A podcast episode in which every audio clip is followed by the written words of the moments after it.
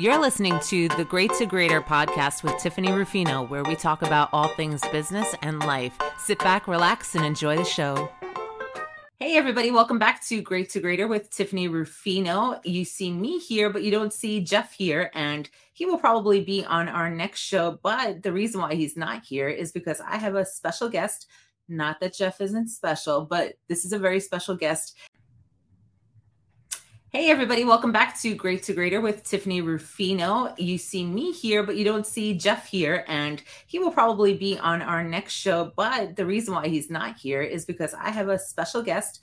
Not that Jeff isn't special, but this is a very special guest that accepted my invitation to be on here. And I'm so excited for you to engage with her and meet her and learn about her because I it's it's been a great journey. We immediately connected. Um, it, it, was meant to be for us to be connected.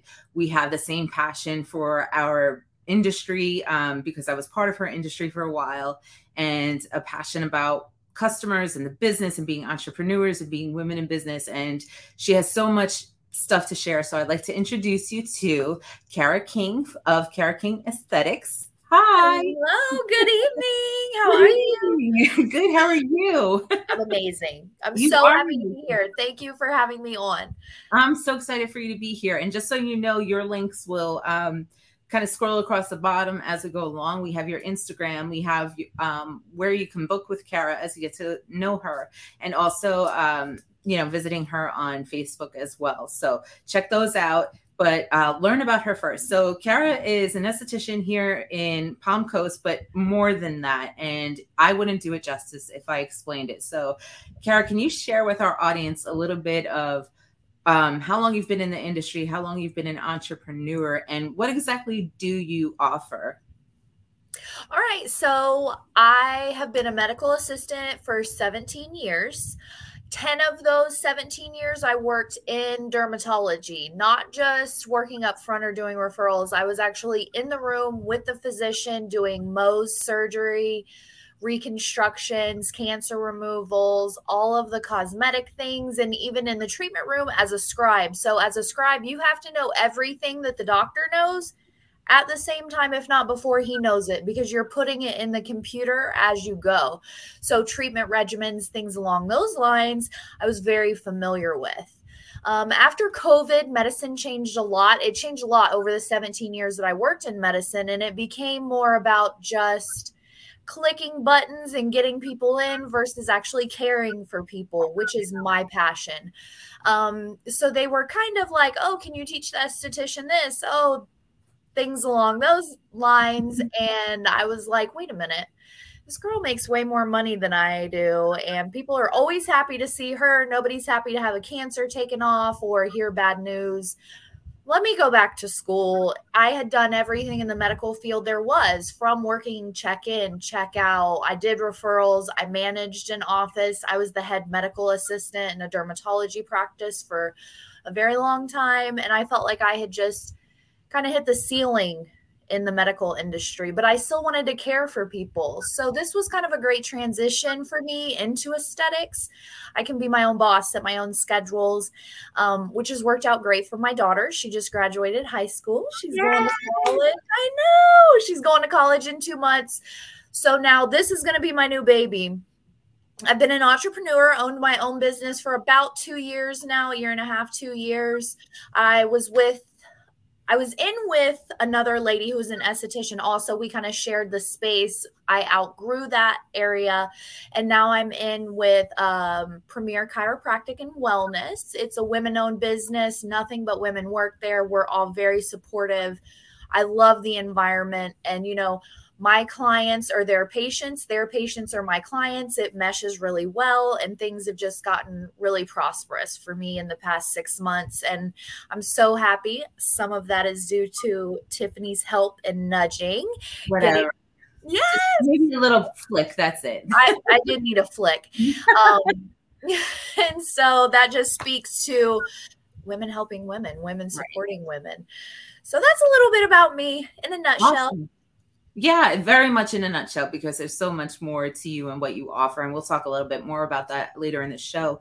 Um, but also with Kara, what I love it, that you just said, and I think we're going to work backwards on our agenda, kind of tying into you sharing that you worked with um, the in the medical field and you were teaching you were asked to teach somebody essentially what you were already doing and not get the pay for it right? So right. you go to school you go off on your own which is cool like but you're working with a friend who's also an esthetician at the time too right? That's correct. Um, the person i was working with was a, quite a bit older than me and that was one of the challenges. They were much more well off than i was. She was a retired nurse anesthetist. Um, so her drive was very different than mine. This is my career. This is, you know, the way that I pay my bills, what I'm using to put my daughter through college versus the person I was in with.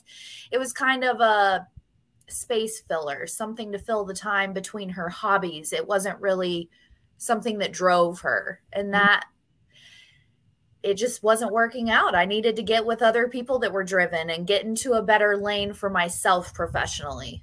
Okay. So you feel that because I agree with you. I think that it, when you're working with a team, even if you are working for yourself as an entrepreneur, um, which is another question we're going to get to a little bit later, it does depend on the environment. Like even if I'm renting the space, I have to make sure my neighbors kind of have that space for me and with me.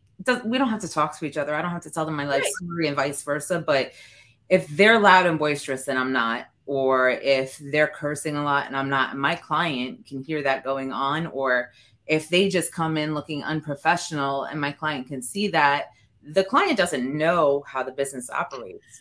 Exactly. And that was a challenge that I faced as well. There were two people other than myself that were kind of all involved in the business. Um, one of them was a girl who was in her 20s who did sugaring. She was amazing at what she did not one time in the year that we worked together did she send me a client. Not mm-hmm. once, which is kind of crazy because I sent people to her often. And I'm not saying it was solely her. Maybe that's not something that she was comfortable doing. Maybe that's not something that ever came up when she was talking to people. I'm unsure. And also, the culture was very different with the other lady I was in with. I'm in my 30s, she's in her 60s. So that kind of goes back to the drive, the expectations. We ran a wide gamut from the look and the appeal of the older lady to me to the younger person that we were in with. I mean, it was a broad spectrum of clients that were in and out. Yeah. I think, uh, based on my experience, and you tell me if you found the same thing, that clients can judge uh, who they choose for the services based on just looks or j- based on ageism, right? Like they think maybe the older person knows more, or they think the older person may not know the new techniques. The younger person may not know as many techniques or may not have enough practice doing the techniques. So, do you come across that with your clients often? Like, do they ask you, How long have you been doing this, especially with a more serious procedure? Absolutely, 100%. And oftentimes, that's why I find it really important to let people know how long I was a medical assistant. Um, not to toot my own horn, but people don't generally think I am the age that I am. They think that I am much younger. And so I have to really build that confidence with them. I have to, you know, make sure that they, believe in me. But yes, on my booking page, my photo is on there, and so were the other people. And people have blatantly told me, I picked you because you looked X, Y, and Z. Right. Um, that's another thing working coming from the medical field. I recognize the need for professionalism. You see so many estheticians, and I'm guilty of it from time to time. I will come in in yoga pants and a t shirt. Um, but I try to make sure I do it on my clients that already know me, know my personality, and have that confidence in me. Um, 100% if I'm meeting someone new or whenever I look on my schedule, I check their age. I want to make sure that I am dressed to fit the part and that I look the part. Working in aesthetics, it's all about how you look. If you are covered in tattoos everywhere, a medical office isn't going to hire you point blank period i worked in the medical field i hired i fired i was advising you know the people who did hire and fire oh this person that person what have you i personally don't judge but everyone else does. Yeah. Especially, you know, when you get into the older population with being in Palm Coast, that's a majority of who we interact with. And so they always judge a book by its cover. Right. Which is unfortunate because some of the best people have tattoos, right? Right, right. or crazy colored hair, or what have you. You know, that's something I've really embraced since working on my own. Before I I had tattoos, but you could not see any of them. I've kind of gotten out of that a little bit. I have some that are, you know, I have one here, I have one here, I have them. And that was something I was always like, yeah, that's what we're but, taught. Yeah, that's exactly what we're taught. And I've seen it in medical fields where girls who have sleeves have to wear long sleeves every day and have to wear, you know, they're burning up. It's Florida. It's 95 degrees and they're dressed, you know, covered from head to toe because that's what the medical field says that you have to do. So there is more leniency. But if you want to be in a professional environment, you need to look professional. Right. You need to look like the professional you are, not like the professional you need. Uh, right. I used to right. say, especially in doing hair. Um, now, going into business, and and you know, it's not to um, dismiss friendships in any way because it's all a learning curve and a learning experience, and I've learned this as well. But when you think about going into business with a friend who's in the same industry as you, what are your thoughts, or what have you experienced as far as competition goes? Um, and let me give you an example. So, in the salon, um, in a salon setting, when you know it's behind the chair, I worked on creating a, an environment of it's not competition because everybody is their own person and they offer something magical to each client that they have, right? But mm-hmm. if somebody was requested and they weren't available, and the client decided to go to someone else, then there's a little bit of, oh no, um i just lost that client. That person now there's like a little bit of tension. Yeah. um and i i worked really hard on trying to convey the thought of well why didn't you rebook them so that they had a spot right? Because then you would have guaranteed that they came back to you. Um what are you so fearful of that they're going to gain from this new stylist? And what would make you not step up your game for that? Like just working on the mindset so that fear isn't there and the blame isn't there on that other stylist. The other part of competition, sorry, I, I'll, I'll shut up in like three seconds. Oh, girl, you're, you're making amazing points. the, I think the other part of the competition is that when you work for a corporation that pays you differently than you would if you rented or if you um, got commissioned differently or got paid hourly plus commission or whatever the case may be some people may leave to see that the grass is greener right? And sometimes it is and sometimes it's turf and they come back and they're like it was all fake it wasn't for me. But there's always the feeling especially when you bond with a group of people that when one leaves is that they kind of didn't have loyalty to the place. So having said that i think there's a question of working one-on-one with somebody that um, does the same exact thing that you do, but both of you are on different levels. And then um, deciding to leave a business after working for a period of time together because it just wasn't working out. So I was a perpetual people pleaser for a majority of my life. Probably about three years ago, I really started taking steps to change that and it was to my own detriment. I would stay in positions. Now, at this point, I was still in the medical field, but working as a medical assistant, there's no loyalty from the companies that you work for. Point blank, period. They don't care if you leave. They will pay somebody else $3 less an hour than what they were paying you. It's no sweat off their back. They they don't mind really and truly. It doesn't matter that you're taking a huge knowledge set, that you're taking your skills and everything else with you.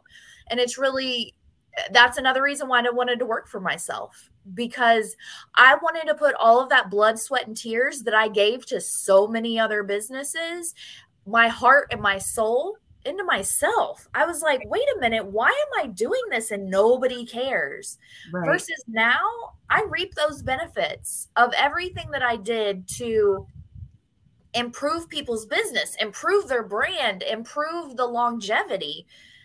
And now I get all of those benefits. Yeah. Um, as far as the competition, I like to call it co-opetition. So you're cooperating a little bit, but you're still in competition. When I was at the place I was at before, I didn't really I personally didn't feel like that. Take notes, girl. Yeah. Because I knew what, hold on. I got you. Because I knew what my skill set was. And also one thing that I find very important is I'm not for everybody. You're not for everybody. And there's plenty of pizza for us all to have a slice. Mm-hmm. I do things very differently than most of the estheticians out there. It's just like a hairstylist. If that isn't what works for you, it's okay to go and move on to something else. If that isn't your person that you click with, if you don't like the style of how they do things, you know, um, one of the people I worked with before would not give massages at all. So, say there's a treatment mask on your face and you're sitting there for 15 minutes. For me, I like to give you a massage mm-hmm. on your mm-hmm. hands, neck, um, shoulders, things like that, because it kills time for me.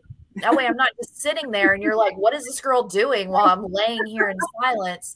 Like, it was always kind of awkward to me but she would not do it at all. Well, some clients don't want to be touched. Right. And some people would come to me specifically for that.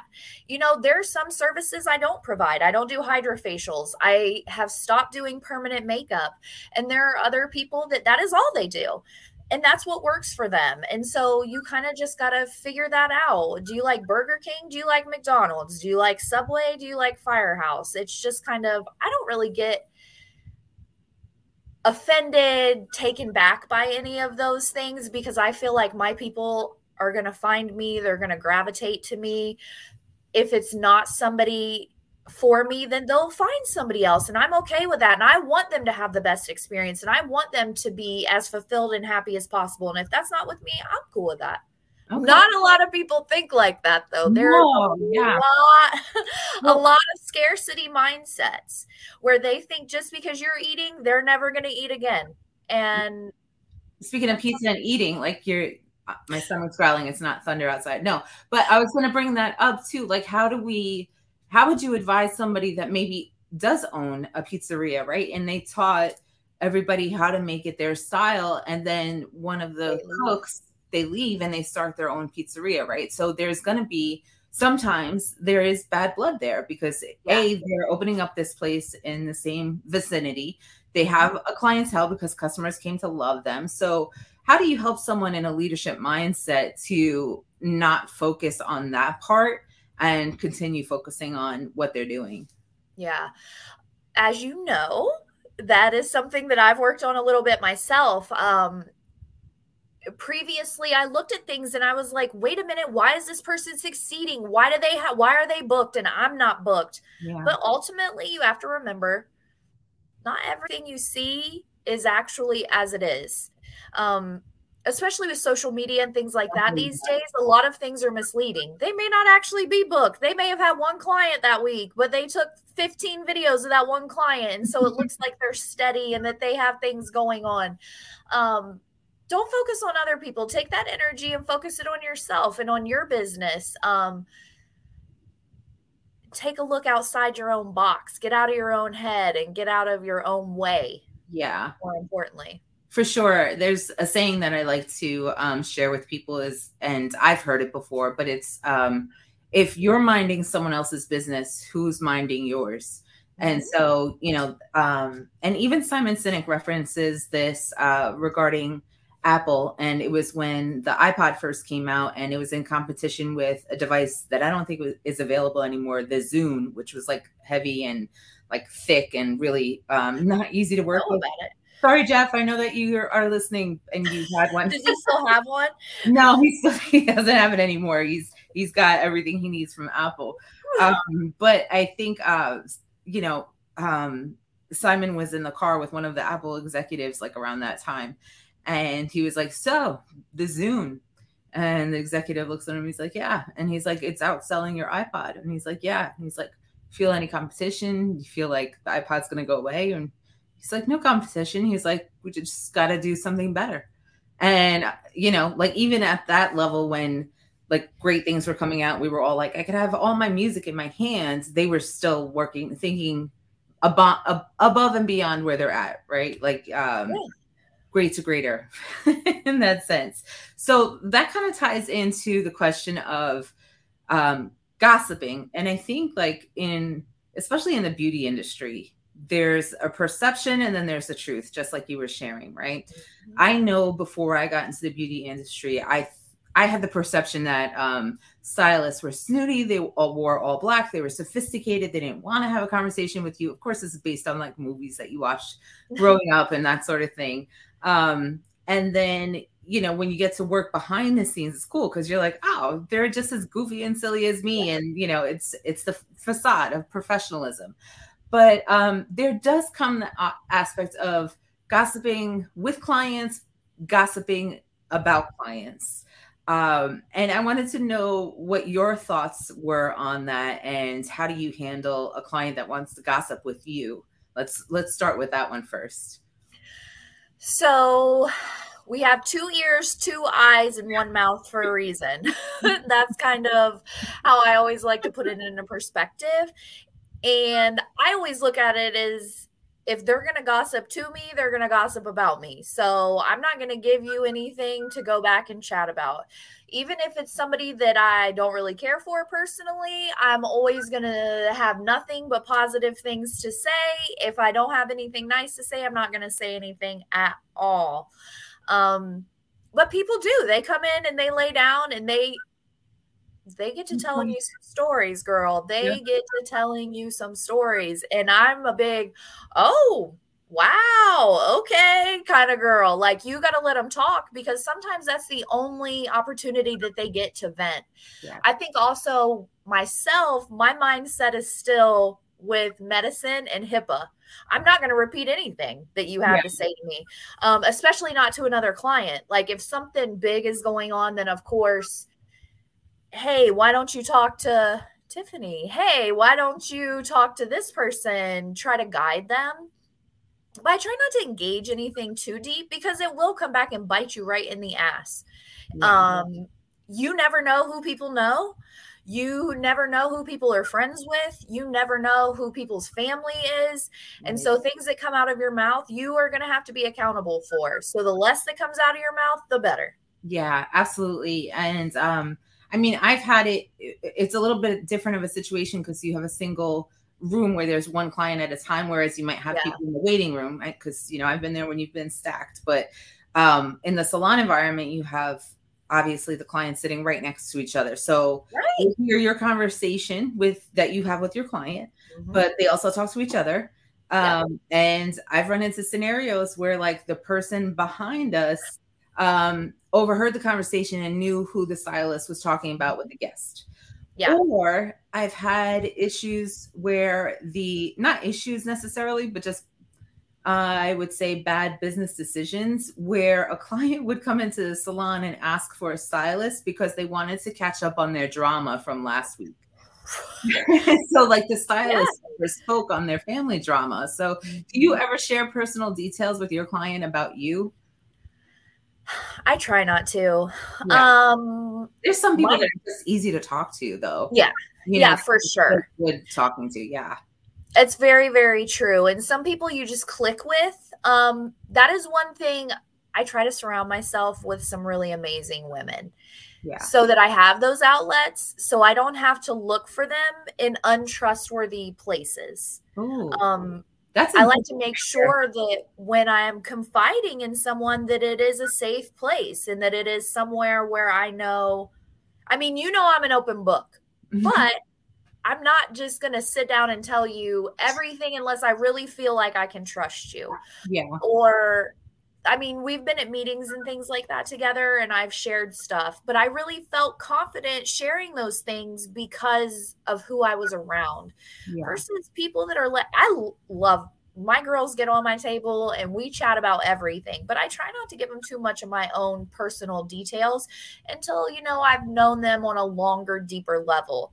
And you know that you can build those bonds but it can be intimidating, like you said, and people lay down on your table and they'll just start spilling all the tea. Yes.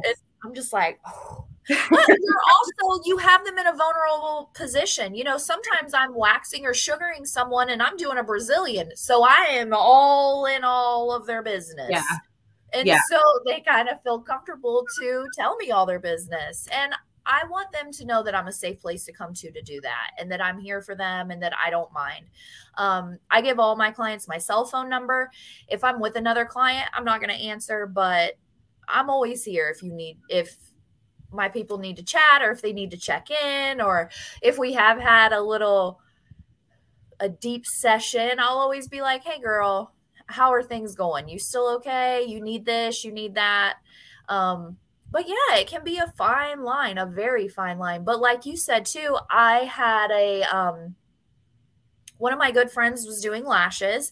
So, you know, she's kind of quiet and she's leaned over, but she was working in a salon where the there was just a partition really that was her room. Yeah. Um and she heard some people speaking about someone else's we know's husband and with another person. And you know, you got to be careful with that. Yeah. And she was like, "Oh my gosh, such and such was in, and I heard this, this, and that." And mhm, yeah, it happens for sure. Yeah. And you know- never know the full story, right? Like that's that's something that I preach about is that you have to act like someone's filming you and when they film you they're only filming the second half of what happened and they never caught the first half, right? Right. So um I've experienced that where the gossip train would start because either um the one of the partners would come in and always come in with a different partner and not the partner Yeah. for them to be with and um you know that starts the train too or the in-laws come in and they share how Yeah. they're thinking about you know their in-laws and that becomes a woe or This was actually an in-law talking Mhm. about their future in-law or whatever their relative. Yeah. Mhm. Yep. yikes and then you never know even if the person that's working there if they're related to that person or best friends or maybe they're the, third party and they're like oops You never know. You never ever Right. know who is around. Um, that kind of goes back to all of my lives. I worked in OBGYN for four years. Um, and at one point, we would have people who were coming in, and one of the things you ask them is the name of the father. You put it on, it was called an ACOG form, and you would see certain names pop up more than once. And oh. you would have to, we would have girls that would come in in shackles, and you would have to make sure that they were scheduled at different times so that the baby mamas were not interacting with each other. I mean, so another reason why you're super safe coming to me because I'm yeah I got that HIPAA mindset. I'm not spilling the tea at all. right right At all. oh my gosh Um, um oh no, it happened. yeah It does. And then like the other thing that happens is the the views, right? Like the views on um I don't hear it as much anymore when I'm out and about, but about religion. Uh we just kind of discussed like the sex piece and the stories that go on there, but then also politics, especially with next year coming up. And um, you know, it's it's gonna be everybody running for president and all the different parties and the feelings and stuff. So how do you remove yourself from that conversation in a delicate way or how do you convey to your clients that you just don't want to talk about it I mean, that's still something that occurs now. You know, the whole COVID thing, the masks, the vaccine. I've had multiple people lay down and I just try to stay as quiet as possible and let them talk it all through themselves and kind of see where it goes and just okay, oh, all right. And don't really I just give like neutral answers. I try not to get involved in it at all, even if it it doesn't matter to me whether it's somebody I agree with or somebody I disagree with. right right Because that's very someone will say well my girl kara said xyz Yeah. and told Yeah. me that this ballot means xyz and then now you're in the middle of a crisis mm-hmm. right. Exactly. Um, yeah. I used to play the dumb role but you know be like what what's that republican i don't even know what they stand for what's what do you mean you know and Yeah. kind of just ask a lot of questions to because then somebody would realize they really don't have all the answers to the questions I uh, mean, who but does? right facts Yeah. but then the other piece of me felt like you know why am I shedding a layer of my integrity by perceive having people perceive me as just not uh uninformed, yeah, not informed, not involved, and and that sort of thing. So then I had to bring it back to you know, literally, I just don't discuss this with people outside yeah. my family, and even with family, sometimes I don't discuss it. Sometimes yeah. the opinion changes from day to day, so I don't know at the end of the day. But I did have. um I remember one day got really heated and it was in the waiting room. There were three people sitting together, kind of squished. They did not know oh, girl. oh yeah. It was Thanksgiving in the waiting room. They were all at the di- dining table and they were started arguing. And I'm just sitting there and I'm just like, I'm just gonna wait for it. Like, you know, like see how this plays out. Voices started getting louder and louder. And I just looked at them all and I'm just like, not for nothing, guys. And this is my opinion, but you're like double my age and you're acting like double than less my age at this point. Like mm-hmm. the conversations don't happen here and they don't happen at Thanksgiving. So we're gonna stop this. And yeah. I had yeah, had to be the adult there because the other clients are feeling uncomfortable. And I think as a leader, especially having your own business like you do, that you know, you have to let your people know that you're standing up for them, even if it's a compared to other things, even if it's a minor conversation like that, you just got to let them know this is my house and I control this house, right? Mm-hmm. Have you had anybody that's giving you a hard time where you've had to like shut them down or maybe even stop services with them because they were either too needy with your cell phone or they were just rude in in the in your space? So, um, not necessarily stop a service or anything like that. I will say that um, working in OBGYN and then working in dermatology, um, let's just get right into it. Being around mm-hmm. naked people all the time, it's kind of yeah. giving me a different perspective. Um, I will not do manzilians, which is a Brazilian on a man. I've had men be disgustingly inappropriate to me. Mm-hmm. And people have asked me, How did you handle that? Well, it's my business, it's my prerogative, and I'm going to make sure this service is as uncomfortable as I possibly can for you. You want me to wax your balls? You're going to have the most uncomfortable ball wax because you made me uncomfortable. Right. And you will never be allowed to book here again. And so I don't do men. Um, I have had a client more recently. I don't know how much I want to say about it, but um, this person. What you feel comfortable with? Yeah.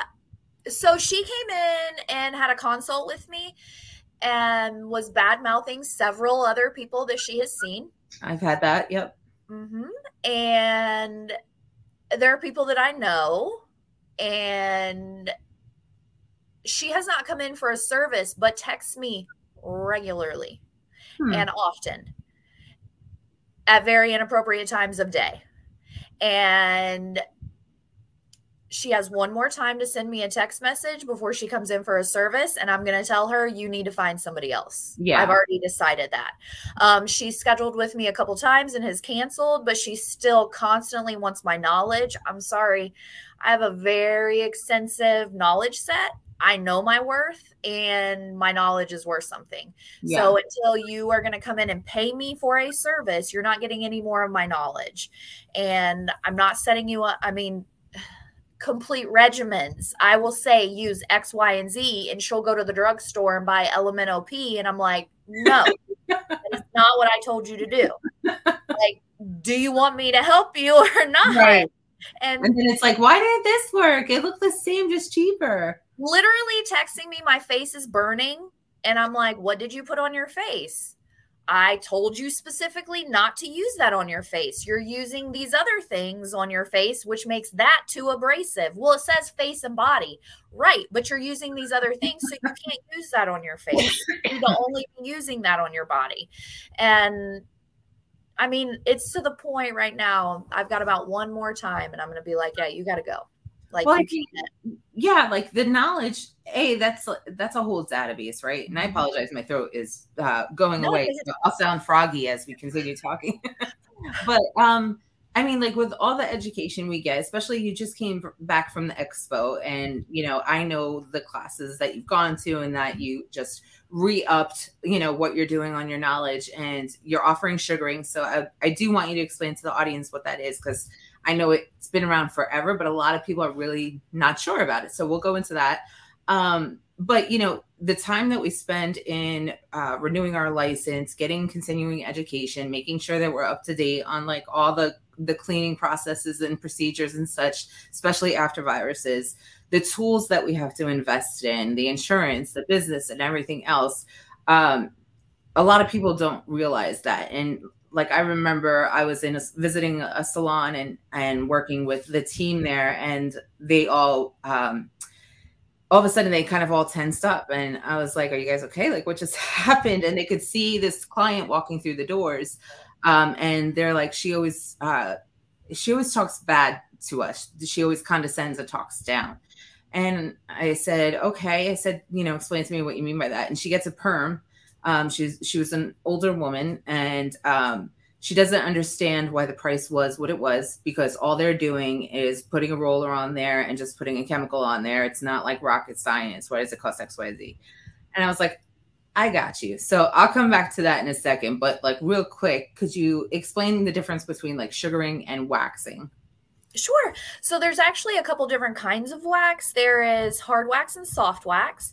Um, soft wax is kind of the traditional that you see on your eyebrows, your lip, where they put the little strip on there and then they rip it off. Um, that will, it's heated. That will remove your, it adheres to your skin and the hair. Hard wax, there's no strip. Um, they put it on, it gets, it's really soft and then it gets hard. You pull it off without a strip or anything like that. Sometimes people will use the stick um, but that only adheres to the hair. It doesn't adhere to the skin. So it's a little bit more gentle. It's better for Brazilians and things like that. Um, I hate waxing. It's so messy. Yeah. Oh. I I mean, I don't mind doing like I have a client that comes to me religiously. I do his back, da da da da da. I don't mind that because we're like boom, boom, boom, boom, boom, yeah. we're out. People who are new to it, who are uncomfortable, things like that, it is so messy and I am a neat freak. like I did surgery sterile for four years. And so like stuff being messy drives me crazy. so sugaring is a lot. I don't think it's as messy at all. Um, it is literally sugar, lemon, and water. It does not adhere. It's actually a good exfoliation, even as it removes the hair. It doesn't adhere to the skin, it doesn't adhere to the live skin cells. It's much, much less allergenic. I actually did Dr. Erica Equizi, who's the chiropractor for Premier Chiropractic that I work with. Um, mm-hmm. I did her legs probably about a month, six weeks ago with regular wax. She was bright red, her follicles were red. I mean, she was just really inflamed. But she's like, "Oh, I always get like that." So I got back from the expo and I sugared her legs instead. No redness. Um, she had, you know, a little bit from the follicles just from the trauma of the hair being pulled out. Yeah. Um, she's like, this was much more comfortable.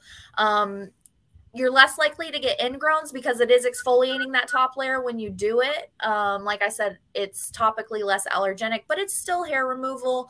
It's very similar concept to waxing. You put it against and you pull with, or maybe I said that backwards. You put it with and pull. I, anyways, you know um, how to do. Yeah, you know the direction when you're in it. I get it. You pick it up and it's in a ball. You kind of move it around. You use a lot less product. You cleanse, you powder the skin. Um, and it's much, much more gentle. Do either of those techniques, just for our audience, do you find that either of them last longer than the other? No everyone's hair is different. Everybody's hair shaft is different. As you start to do either one of the hair removal processes more frequently the hair starts to miniaturize um, which you know on my arms i'm native american and german so on my arms i have these blonde hairs that you cannot even see. People think i shave my arms never have a day in my life but on my legs that's jet black coarse hairs. So, you know, I'm one person and that's the difference on just myself. So everybody's kind of everybody's different. Some people need to have it done every four weeks. Some people need it every six weeks. Some people it's two to three. It just really depends on your own genetics. Depends on your five o'clock shadow on your body part. yeah, exactly. It also depends on like, you know, just for like our audience, what phase your hair growth is in. Yes. Because when you pull it out, it could have been like ready to fall out at that point. Mhm. Or it could have been just like growing in. So you got it at the beginning. So that depends on routine and rebooking to continuously get it done will save you time in the long run and keep you looking awesome. So make sure you always Exactly. rebook with your person. Yes, Um, consistency with hair removal, consistency with facials, consistency, consistency. Yes. One with sunscreen. I was just gonna say that. I know how passionate you are about Yes. sunscreen, which is great because I think that um, not to like deter with what we're talking about, but I think sunscreen is kind of like a a, a, a good thing to have, but not a necessity in people's minds. Mhm. And that you know, um, the same way that I hate to compare it this way, but it is similar in smoking. You know, I've been like, if somebody says I've been smoking Marlboro Red since I was born and I'm still here, like, why would I stop now? Right. And so I've been tanning all my life and I'm still here and I got this beautiful bronze glow. Why would I start with sun- sunscreen now? My tan's going to fade. Right. So, Oh yeah, girl. I- don't think people realize how much it built. Even myself, I know that I can be silly and not do like I think of you every time now. Like you're in my head with where's your sunscreen? Where's your sunscreen? And you know, like I can envision seeing you and you looking at my face and just knowing. And so now I'm kind of like paranoid about it. but um, I mean, it's drilled in our head as we're kids. You know, our parents are putting the white zinc stuff all over us, and you know, I don't know if as a teenager we just start thinking we're too cool for it, but Yeah. My me- teenager, are you kidding? No. Mm-hmm. Her whole life she grew up, I was every 90 minutes, you got to wear a hat, you got to wear the clothes, put your sunscreen on. And now she's 18. Well, since she was like 16 and she could drive herself to the beach, she's like, I don't need that. I'm like, mm, okay, girl. right, You're right, and she's your daughter, all and these treatments. right. and like he's right well it's the Yeah. rebellion if that's the only rebellion i have is the sunscreen like i'll take it but she fried her scalp a while Um, back and so she loves my powder sunscreen and dusts it in her hair now because then she can leave the beach and her hair doesn't look greasy da da da Wait, I'm it just sorry. has Powder? powder but no I've never heard of powdered sunscreen. powder sunscreen yeah oh it's my favorite so more. i used to break out yes so um i carry a bb cream that i love that is tinted because if you're going to put on your foundation and they're like oh it has a 15 spf in it to acco- acquire that 15 SPF, you would have to put on between 16 and 20% the normal coverage that you would use while applying your foundation to achieve that 15 SPF. That's a lot. So I really like to switch people over to a tinted sunscreen or a BB with like a 45 because then it's a much more even application. You're actually acquiring that SPF factor that you're looking for. But the powders every single sunscreen breaks me out except for a powder even on my neck chest and body like um arms legs i'm good with you know whatever the cheapest stuff but my face and neck and chest i use a powder huh. I actually carry some in my office. You can stop by and pick it up and it it's tinted technically, but whenever you put it on, you can't see it. It's not like you're going to have the 90s line where it looks like you have foundation on but you don't. I keep one in my purse 24/7. I will dust it on my husband when he forgets. He's bald, so we have to make sure like his head Yeah. is covered and it's really great about covering, but it doesn't look like he's wearing makeup or I mean, he would never wear it if it looked Right. like that Right. but it's much lighter. It doesn't penetrate. It sits on the surface and it's a block. Um, so it works really well. I love it. It's my favorite. What would be well, two questions. So what would be the SPF of your powdered one? And then what is your recommended SPF for somebody who's like, fine, I'll start wearing sunscreen. Do I put it under my makeup or on top of my makeup? Um, Yeah. that's the thing. So I love um they've kind of changed the regulations. You know, at one point people were like 120 SPF and they were like, "Oh, great, that's amazing." But it really doesn't do much more than if you were using they say now that the maximum is a 30 to 50. Okay. Um, I don't really have any requirement. People say, What sunscreen do you recommend? And I have a couple that I prefer, but whichever one you're going to use is the one I recommend. If you're a guy and you're working outside and you're sweating, you're going to want a gel based. You're going to want something kind of like a bullfrog. That way it's not rolling in your eyes constantly. Mm. If you're mm. somebody like me, um, I prefer the powder. You know, some people want all natural, so they just want the zinc. You're going to have a white tint to you. It just really depends. Like I said, whichever one you're going to use is the one that I prefer. Um, so any nothing less than a 30 and you don't need anything higher than a 50. What was your other question? um, how do you apply it if you wear makeup? Like okay, so or if after? you're gonna wear makeup like you mean full face, full beat? Yeah. All of it. Yeah. Um, like am I spraying as like a setting spray or am I putting it on before all that? So when you do like a full, full, full face of makeup, that's going to be a barrier to some extent. That's going to block some to some extent. I love it in a setting spray and I love the powder and the powder goes right over top of what you have and it's not going to impact the look that you have going on.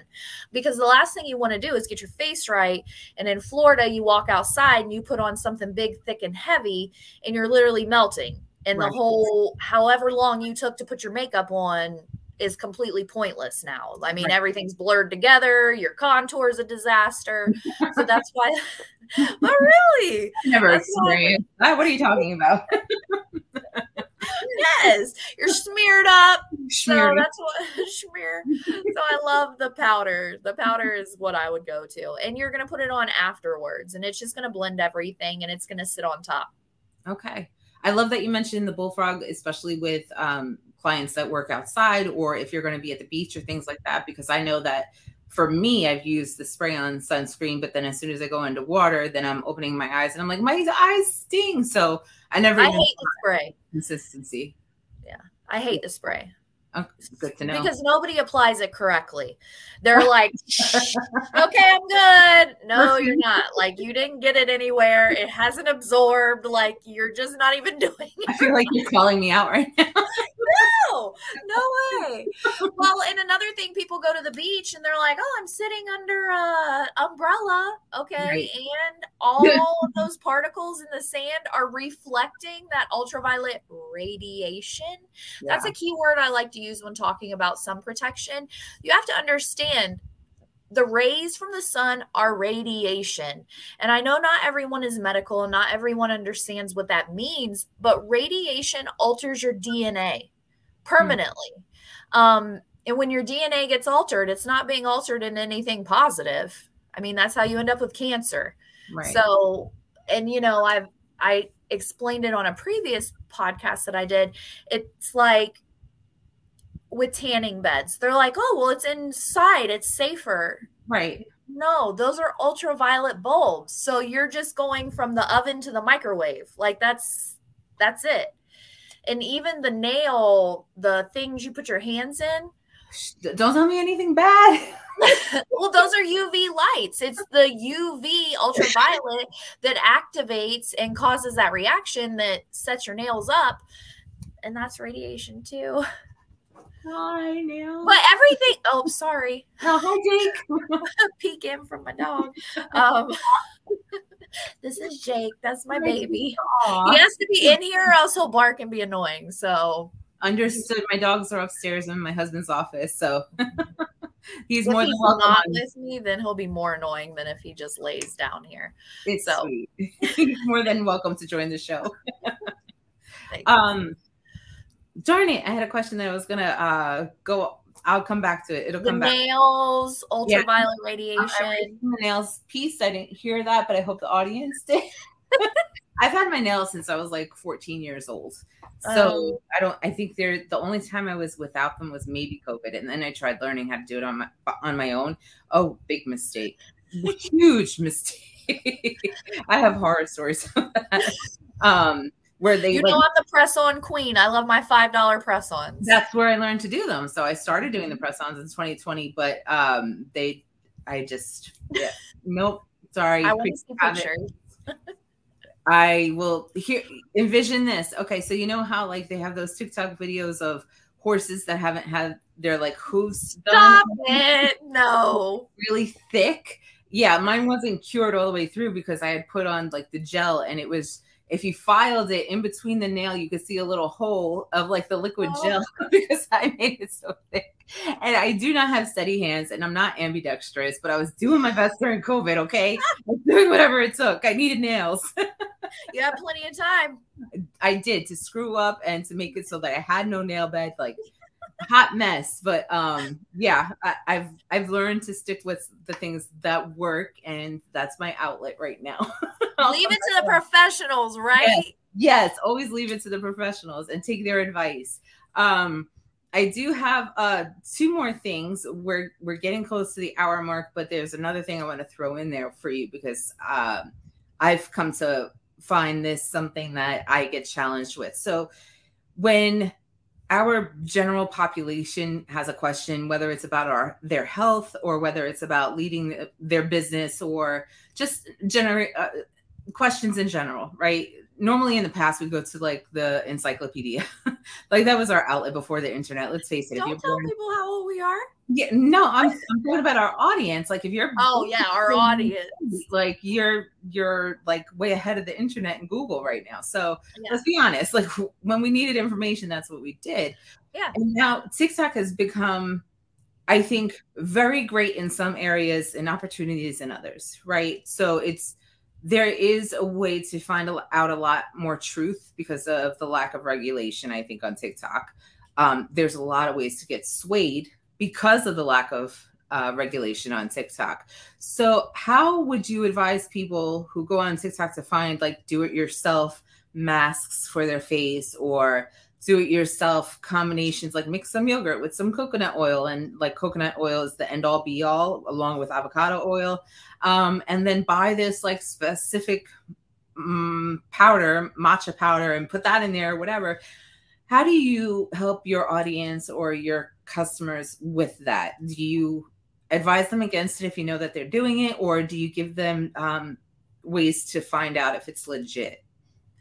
So i try to education is always going to be number one. One of the things that I did when I worked in dermatology was consultations, not only for cosmetics that we were doing, but also, um, you know, I would have to call people and explain to them what a basal cell, what a squamous cell, what a melanoma was, all of those things. And knowledge is power. Right. And I try to explain to them certain things are okay and I explained to them the science behind it and why it works. Also, why you shouldn't do things and how things are a giant myth. I try to post stuff on my social media all the time on my stories that say talk is trash, don't listen to them. Um, but that goes back. I actually, um, about a year ago, I had a client who wanted to come in. She had seen a VI peel on TikTok and okay. she wanted a VI peel. I want one. I want one. I want one. Um, and what is that? Just uh, before we go into it. So a VI peel is just a brand of chemical peel. Okay. A lot of the mechanism of actions when you're doing a VI peel, you as the client are going to do at home yourself which is not something I totally agree with. It works for some people. Um, they're really great peels, but they're the ones where you're going to peel in sheets. You're going to look like a snake. And I always have my clients that are like, no, I don't want to peel like that. I don't want to look like that. And I'm like, well, we got to get you there first. Yeah. And making sure they understand that education. This girl did have pretty decent acne. It was mm, pretty bad. Yeah. And she wanted this VI peel because she thought it was just going to cure it. And I tried to explain to her, you know, there is no end all be all, especially with acne. It's a journey, it's a trial and error. There's no magic button. Um, you know, Accutane is very controversial from being in the medical field and seeing its results. I believe it in 100%. Um, there are people who need it and who need to be on it. It is a very serious medication. It is not a joke, but I mean, so are birth control pills. So are cancer treatments. I'm not comparing acne to cancer, but for a teenager who's in high school, who's being bullied, who grows their hair out, hides their face, covers their body, and it makes them not want to live, it is a miracle drug. Right. And it does change people's lives. And I've seen it. I've seen kids go from being in a complete shell and just so depressed and ashamed of themselves to getting that acne cleared up and completely opening up and being different people, which is to me a miracle. And it does change your sebaceous glands for life. It's not a temporary fix. Um, wow. Sorry, I got off on that tangent there. No, it's okay. But that kind of goes hand in hand with those drugs. So this girl thought it was just going to be a miracle treatment. Well, one thing you have to step up when you're doing chemical peels of any kind. Um, if you just jump right into something that's really severe like that, and you go outside and you end up you know something happens and you're outside for an hour and you didn't know that you were going to be you can end up with really severe scarring. You can end up with worse hyperpigmentation brown spots things like that that will permanently damage your skin. And i was trying to explain this to this girl and that was really a conundrum for me because i'm always your treatment shouldn't do more harm. Right. your treatment should be a benefit like coming from the medical background. Um but also if this is what this girl wants and she's coming in and I have explained everything to her completely, I had her sign the consent. I sent her home with there's sunscreen that comes with it. I explained to her multiple times. I made her initial things on this consent form that were not required, but I wrote and wanted her, and I'm like, you're agreeing that this is exactly these are your results. And I think just that education component but that's been a struggle for me is giving people what they want and not always necessarily what they need because people will come to me and they'll want something that I would have done something different but they're like nope I don't want that. I want this. And yeah. realizing ultimately I work for them. Right. That's been something a little weird for me. Yeah I mindset I think the internet uh, does put us that are in the business of beauty or were um, in a hard spot, especially even with hair, right? Because they bring in results that are filtered or have extensions or, you know, whatever the case may be, or it's, you know, AI generated or whatever. Yes. And they're like, I want this exactly. And then we step in and we cover the face and we're like, now do you still want it? Because sometimes they see the whole picture and then they look at it and they don't realize that it's not all one color. It's like three different colors that give the dimension. Right. like no but i want it to be done just like this. And yeah.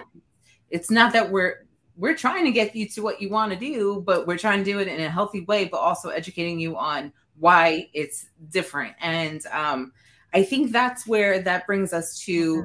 what I've been seeing, what I have been seeing a lot on Facebook in the Facebook neighborhood groups or in business groups where there's every day I see somebody asking for a service at a reasonable price in any service industry. Does anybody know of a, a reasonably priced handyman? Does anybody know of a reasonably priced uh, company that does in-ground pools or does that installs fences or a reasonably priced hairstylist or esthetician or chiropractor or whatever service All it is? Yeah. And I'm sitting there and I'm like, how do you define or qualify what reasonably priced is for the customer? Because at some point I want to come back and being on the other side of it and even being a leader of business and say, you know, like what the other posts that you see, like this costs this, this costs this, this costs this. So at what point is it reasonable for us to get paid at the price of the time and the knowledge and again the tools and what we've invested in our career um, to make it reasonable for you? And like i get the the one offs right where maybe it's somebody who's going through something and you know this is a client that we've known forever and we're able to help them out. And of course like we have that compassion and that sort of thing. Um, but for somebody who is asking for reasonably priced and assuming that like you know even if from the moment i pick up my shears it's a haircut no matter how much I take off, right? And for you, no matter what order you do your services in the cleansing, the exfoliating, the peel, or the mask, and then, you know, toning and massage and whatever else, like if you don't massage the arms, like that was an added bonus. That's not mm-hmm. necessarily included in there. So, right. how do you handle clients that might challenge you on price and how do you handle the internet when they when like somebody tells you like because i'll refer you and you know uh dr eric or whatever um you know i'll be like go to premier for this that and third but then you see the reasonably priced part in the post that you're tagged how do you handle that you know it's definitely a challenge especially in the sea of estheticians that are out there um, one of my favorite memes that i post is why, when it comes to your face, would the cheapest price be what you're most concerned about? Ooh. Like, think about it. Yeah. If you are, there's so many things that we can cut corners on. I love Aldi. Okay. I will go to Aldi and I will get all these Cheez Its all day long because to me, they, they taste close enough. I'm sorry, did you say all these cheeses? yeah, whatever they're called, cheese, whatever they call theirs. Okay, but I'll eat them all day long. I they taste close enough. Mm-hmm. But you know, I feel I have done a lot of research, extensive research in this area. I've probably, I'll be honest, creeped on every esthetician, every spa, every salon that there is in this area and checked out prices.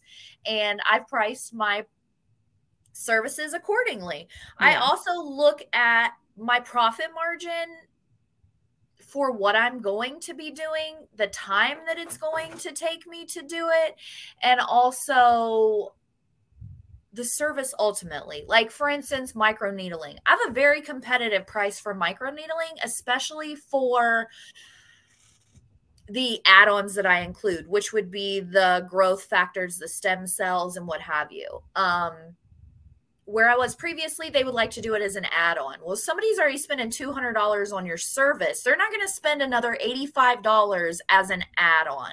Right. So I went in and I looked and I did the math on it. I include it as my service. I charge 225 You go home with a take home kit because I want you to have the best results. I want to give you the service that is complete where you're going to get the results so that you do come back.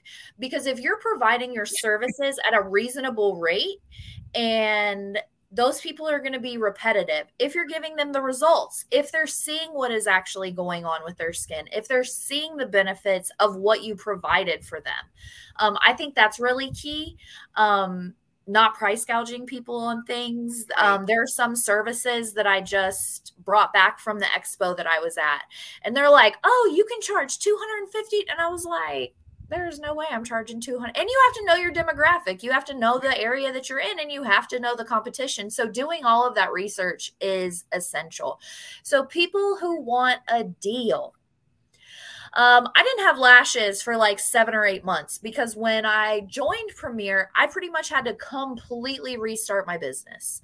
I had to buy new decor. I had to completely buy all new products. I had to switch over licenses. I had a lot of things I had to invest on. Yeah. So it was a luxury service that I couldn't afford at the time. It's, it takes a long time. I got a back though because we're hustling and we're doing things, and it's something that is fitting into my budget. It's just like Botox. It's like filler. It's like any of those things. Do you really want to get a Botox Groupon? Do you right. really want to go to that person? Mm-hmm. And that's something I've even talked to other providers about. Are the people who are looking for deals, discounts, breaks, reasonable prices, is that the demographic you really want to market to? I have specials that I run all the time. Um, you just got to know where they are. You know what yeah. I mean? Like I do facial Friday every Friday. You can get any of my facials for 20% off. That's a good deal. Yeah. Another thing that I look at whenever I run specials, is it really a deal? Because I see some people and they'll advertise, oh, you get a free X, Y, and Z. Well, the company gave you that product for free. So you're not really giving the person anything. And smart people know that like they can look and they can see well this isn't any this costs you five dollars like that's not a benefit to me that's not really doing anything but they'll act like it's a special or that it's something great um so i look at pricing and i look at things like that like what would i invest in myself is that completely out of line is that service really going to give me results is it just a bunch of fluff or is it actually worth it um yeah, I don't really, you'll never see a Groupon from me. You will never see me advertising certain places because that's not the demographic I'm attracting. Right. Because would they come for the next visit if there wasn't exactly. For it? So it's either a one time hit or it do you want that customer that's going to be loyal to you based on the results and everything else, right? Yeah. Um I think some clients, tell me if you agree or disagree, they kind of feel like the time allotted factors into the price. So if it's a $225, $250 service to take care of your face and your skin to make you like reset everything and it's done in 50 minutes, then it's just they don't feel like they got the maximum out of it for those people that are talking about the reasonable prices. Like same thing with hair, right? So if mm-hmm. I can if I could get your haircut done in 15 minutes, it just means I've been doing it long enough to get it done in 15 minutes. It doesn't mean that the price is going to change. Yeah. Um, I don't know if you've ever heard the Picasso story about um, Picasso being in a restaurant and a woman was excited to see him and she's like, "Oh my god, Picasso, can I have your autograph? Can you paint something for me on this on this napkin?" And he says, "Sure." So he goes ahead and he, he you know, I mean, he's having lunch but he stops and he does it. And um, he hands it to her. And then he says that'll be like uh, he gives her like an extreme amount for a price on that. And she was like you're you're charging me for this? And he was like yeah i'm picasso. And she was like but that's like a crazy amount. It only took you just a couple of minutes. He was like yeah but the technique was over a course of decades and that's why i'm able to do it in this amount of time for you to yeah. have now it's still a picasso no matter how long it took me to do it so, yeah. you know, um, do you factor in time with your price too, or it's only what the service is providing? I really do it based on the service. A couple of my higher end items, which are chemical peels, are the quickest thing I can do. Yeah.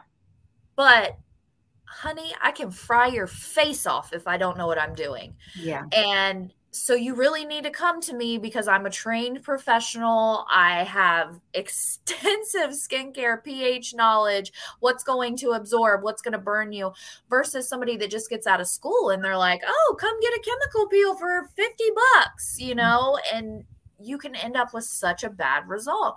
But those are some of my quickest services and they're priced the highest. Yeah. It's skill level, 100%. Right and it's professional products. And I think there was like a time when I had my esthetician license or the facial specialty and you know even if you were a customer you can only get up to a certain percentage for how like uh, high the chemical was in yeah. the peel right and then yeah. as a licensed um, specialty then you could get like the highest levels but now with amazon and everything else or depending on who you see on tiktok that has like this warehouse wow. for you you can get like the highest percentage without having a license and not knowing how to use it is definitely going to destroy your skin. Like 100%. a lot of people. Yeah. I remember um working at uh, uh I will not say their name, but a makeup brand store and teenagers, not even preteens, were coming in buying these things for their face that were so strong. And I'm like, what are you going to use this for? And they would tell mm-hmm. me they don't know. And they were like, I just saw it on TikTok. and I'm like, okay let me yeah. let's talk for a minute about what your goal is and what you really do need it's not that i don't want you to buy anything because i mean obviously that was right it is but i want you to come back too and not be in the hospital like, okay yeah i literally have someone who worked in the office with me um, I did a treatment on her. One of the things was an oxygen mask. And she was like, Oh my gosh, I love this. Da, da, da. And I was like, Okay, well, you know, here's what it is. I can order it for you because it was something that they could use at home. This person went on Amazon Oh no. And so the product I paid like $29 for it. Um, they went on Amazon, spent close to that, and they were like, oh, they didn't do this, it didn't do that. This thing is, and I was like, what are you talking about? You went and bought, I was like, where'd you find it? Because the one that I use, you can only get through a professional brand that I use, Glymed. Plus, and you have to order it under me. So I would have been able to see that she ordered it. Um, oh no, I ordered it on Amazon. And I was like, why would you do that? Yeah. So then I got this person the actual product and they were like, oh my gosh, you're, and I was like, duh. Yeah. Like, why would you go on Amazon and order Right. it? It wasn't even any Right. cheaper.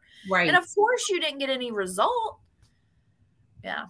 that's and i think that kind of goes back to like the people that we work with that maybe are working their way out of the industry and they decide to close their business and they only had it for a little while and they resell stuff on amazon or somebody buys it at the flea market and they resell the stuff and it's mm-hmm. old and it hasn't been there which is why you have to get it from a professional Yes. currently working so the products are legit and you know they're going to do what they say they do. There's no reason for you and i to provide a product that's not going to work. Like that's there's no benefit but for everybody else they get the sale and that's it Yep. Yeah.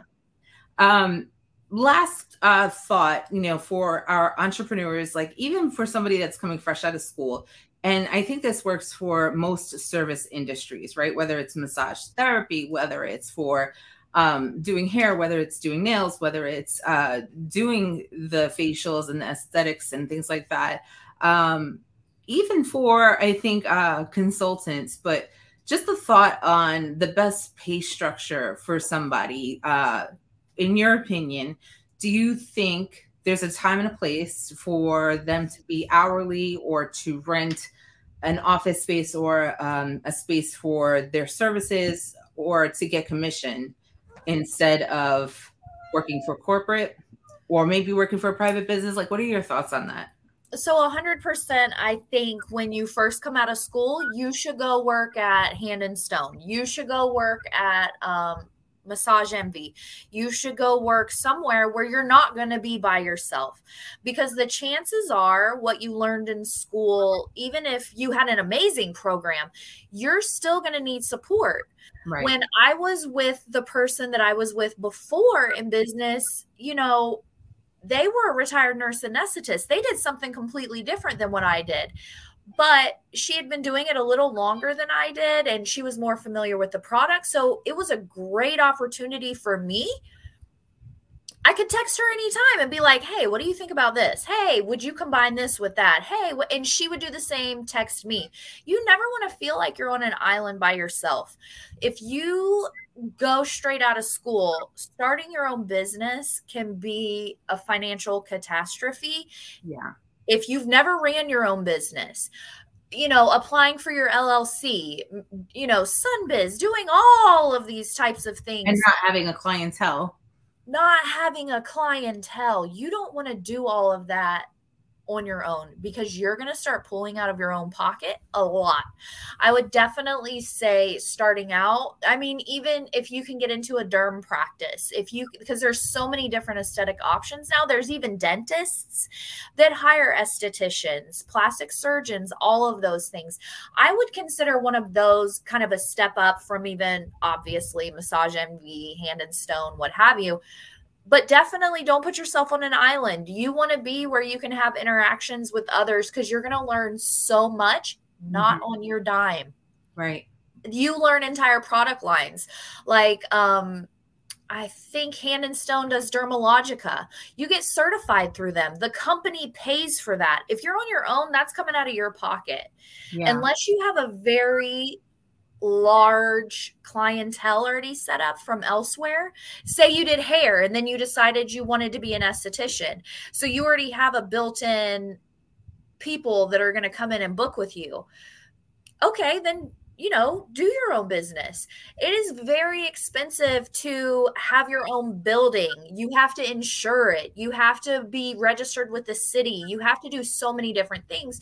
So, if you have been in the industry for a little while and you see what those profit margins are, that is one of the things that sent me into opening my own business because I'm like, uh uh I know. I know what I can be making, but I also was a manager of a medical practice. I ordered all the supplies. I was in charge of inventory, petty cash, you know, employee reviews and all of those things. So I was very confident coming straight out of school and starting my own business because I had 17 years in an industry that was very similar. Yeah. Um, for younger people, I would not recommend doing that at all definitely go and work somewhere. Once you're to a point where you feel like you've kind of maxed out, you've got your clientele built up, you stay booked, busy, and in demand, that's when you want to look for somewhere where you can rent a room and start there. Once you are successful renting a room, then you want to move on to having your own place. Another option is being a 1099. So you're not necessarily renting the room from somebody, but you're still in someone else's space mm-hmm. but they're paying you. And that can have its benefits too, because you're not the one having to pay for the licensure. You're not the one having to buy all of the products. Like they do it for you, and then you either do a percentage or an hourly rate. But always make sure it's what works for you. Yeah. I've had several different practices want to bring me on and want to hire me and several of them were like oh well you know you'd have to be a 1099 you would have to this and i'm like nah, bro. Like I know what I'm worth and I know the money I'm going to be making and I'm done making money for other people. I'm ready to step into my own abundance. And so good for I'm you. Yeah.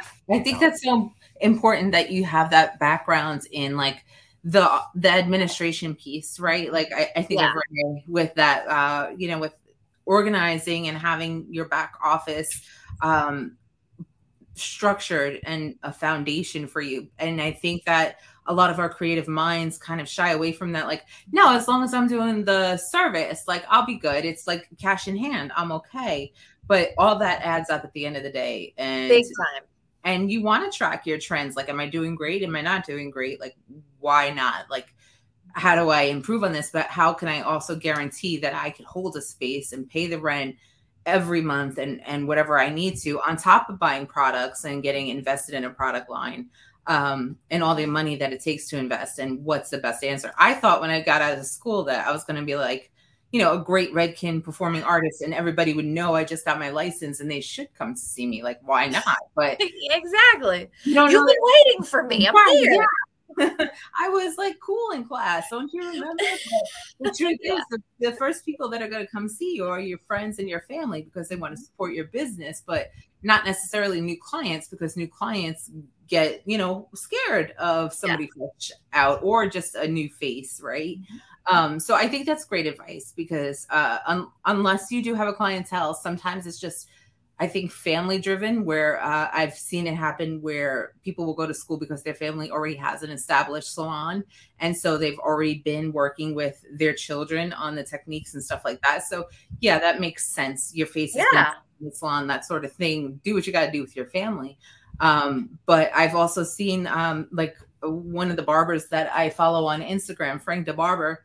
Uh, when he came and he did a show for a company I was uh, a part of, you know, I saw him back in like the beginning days, and now he's doing like he was at the expo doing the platform competition with barbering, and he works with, uh, you know, like a big brand name now, and his Instagram is blown up into like hundreds of thousands of followers. When I joined, he wasn't even at a thousand, I think. So it's cool to see like the transformation, but like you said, people have to know their worth and charge for it, and also make sure that um, time is a factor in there. Like I, I, yeah. I think it is like, um, you know, for your clients and holding true to yourself in that all my knowledge and products and everything else go into this time slot. And if I go over that, am I hurting myself and benefiting my client because I need to be liked or like, am I giving extra for what?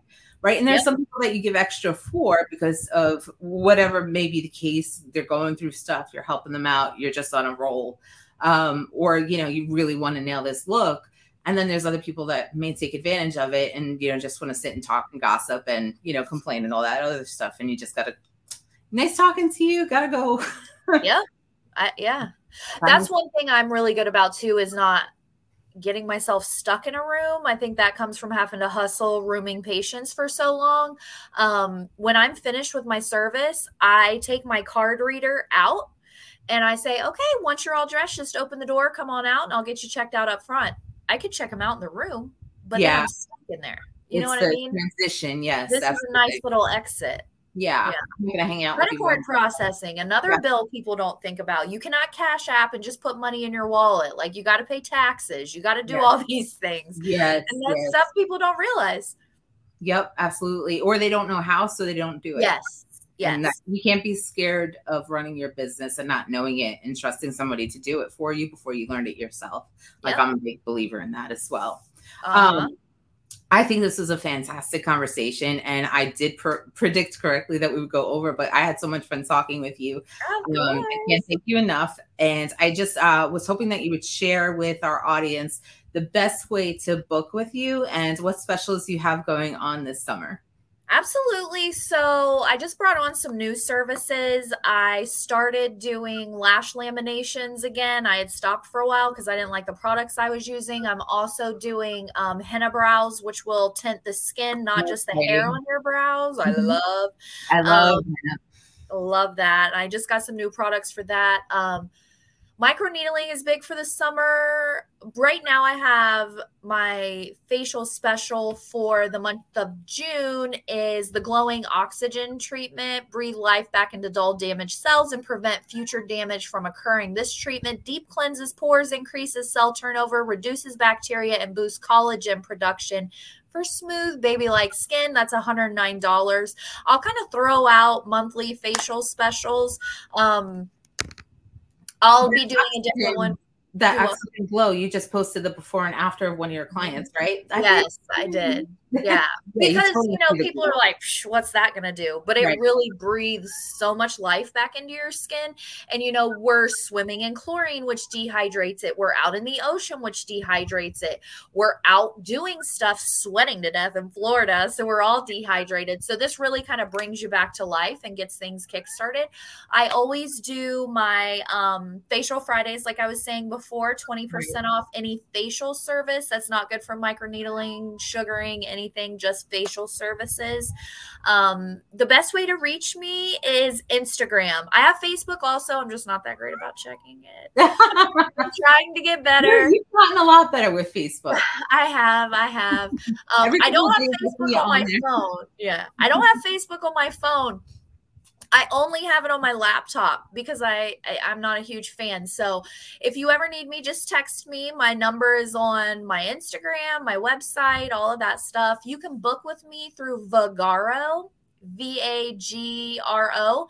It's um, vagaro.com backslash Kara King Esthetics. That's also my Instagram, Facebook, and TikTok. Yes, it's if you go to um Kara's Facebook page, she has all her links, including that one on there. It was weird when I tried to put it as a link for a banner, I came up with a whole bunch of characters instead of just your name. Yeah. So I was like, I-, I know that she'll hook everybody up when she shares her social media. Um, thank you so much for today. I, I, had a blast talking to you. I know it will not be our last time doing yeah. one of these together. Uh, if you have any questions, definitely reach out to Kara. But um, definitely book with her because you're going to have a great experience. I personally have had a fabulous experience with her. Can't wait to do it again. So I can speak from uh, the actual action of having one. So definitely go and visit her. Uh, book up with her because she's getting booked up for the summer very quickly. Uh, she have a few spots left, I think, for June, and I know that she's getting booked up for July. So make sure you get out there get online, book with her, um, and you will love her forever. And so, as for our podcast, thank you for listening to the Great to Greater podcast with Tiffany Rufino.